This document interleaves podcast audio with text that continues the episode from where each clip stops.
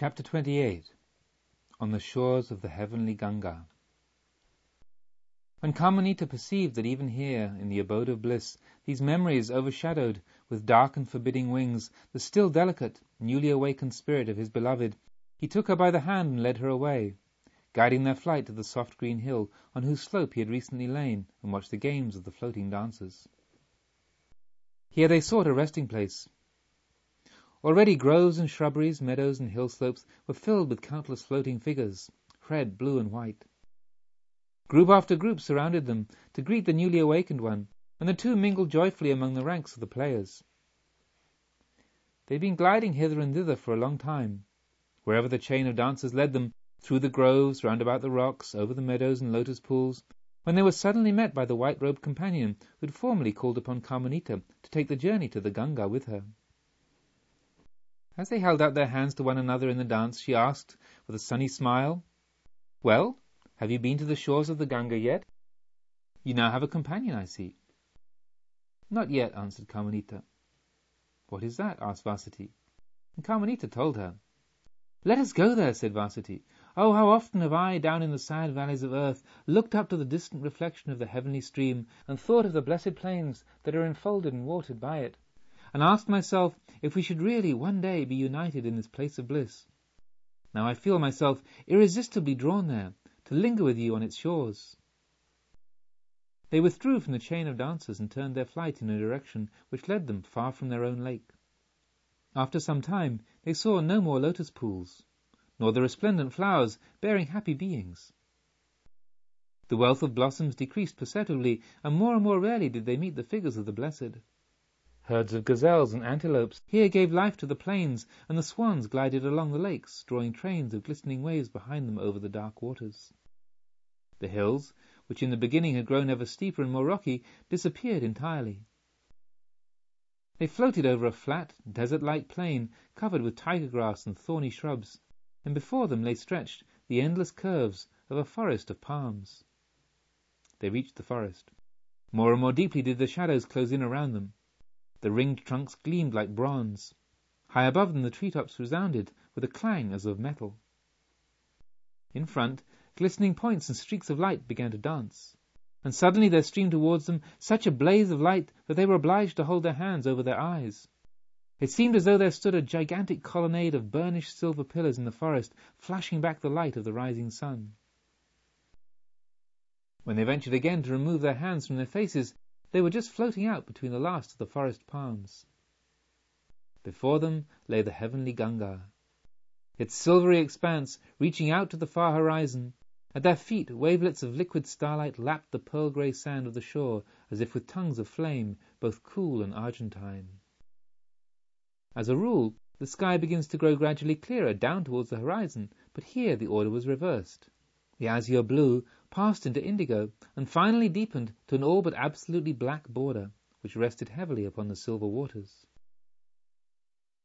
Of the perfume and the blossoms of paradise there was nothing left. And whereas in the Malachite Valley that memory-laden perfume of perfumes lay dense around the coral tree, here there blew along the stream of the universe a cool and fresh breath which took for its perfume the absence of all perfume. Perfect purity, and Vasitthi seemed to quaff it greedily as a refreshing draught while it took Kamanita's breath away.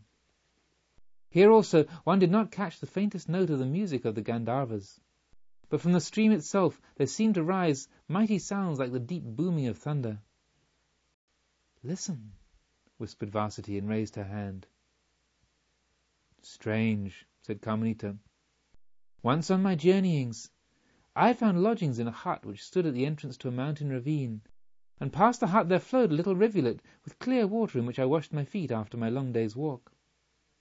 During the night a violent rain fell, and as I lay awake in my hut, I heard the rivulet, which in the evening had rippled softly by, rush and rage with ever increasing vehemence. At the same time my attention was caught by a banging, thundering sound which I could not explain to myself at all. The next morning, however, I saw that the clear brook had become a raging mountain torrent, with waters brown and foaming, in which huge stones rolled and bounded as they dashed on downward. And it was just these that had caused the uproar. Why do you suppose that just here, when listening to these sounds, this memory out of the time of my pilgrimage should rise within me? It comes from this, answered Vasitthi. The sounds are analogous. Though in that mountain stream you were merely hearing the collision of stones, here in the stream of the heavenly Ganga, worlds are rolled and propelled along. It is these from which the booming sounds like thunder arise. Worlds? exclaimed Kamanita, horrified. Vasitthi smiled, and floated onward as she did so, but Kamanita, full of terror, caught her and held her back by her robe. Take care of yourself, Vasitthi. Who knows what powers, what fearful forces hold sway over the stream of the universe, forces into which whose power you might fall by forsaking the shore. I tremble already at the thought of seeing you so suddenly torn from me. Would you not dare to follow me then? Certainly I would follow you, but who knows whether I could reach you, whether we should not be torn from one another, and even if we remained together, what misery it would be to be borne away to the illimitable, far from this abode of bliss. To the illimitable, repeated Vasitthi dreamily and her glance swept over the surface of the heavenly Ganga, far out to where the silver flood touched the black border of the sky, her gaze seeming to desire to penetrate ever farther. Is it possible, then, she asked, as if she were lost in thought, for eternal happiness to exist where there is limitation? Vasitthi, exclaimed Kamanita, becoming truly alarmed, I wish I had never led you here. Come, love, come and even more anxiously than from the coral tree, he drew her away from there. She followed him willingly, but turned her head at the first palms as she did so, casting a last glance back towards the heavenly stream. And again they were thrown on the lotus seats in the crystal lake. Again they floated between the trees bearing blossoms of jewels.